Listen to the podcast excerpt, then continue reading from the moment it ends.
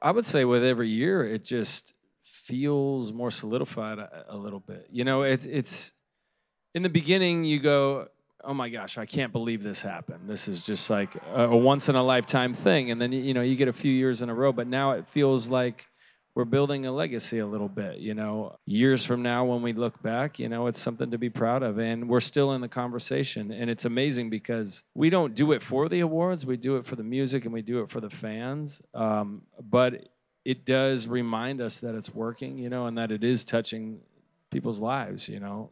We've recently sort of come to the realization that this is much bigger than us. We've adopted the attitude of service and realized that that's the life we signed up for. So it was fun before um, when we were playing music and getting adoration.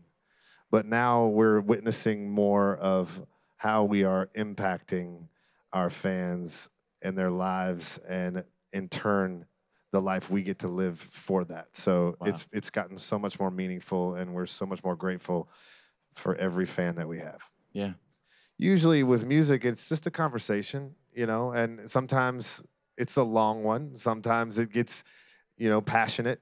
Lately it's been just more of an inclusive thing. We all if someone is passionate really about something, you know, it's worth following whoever's idea that is. So uh, whether or not we end up using it.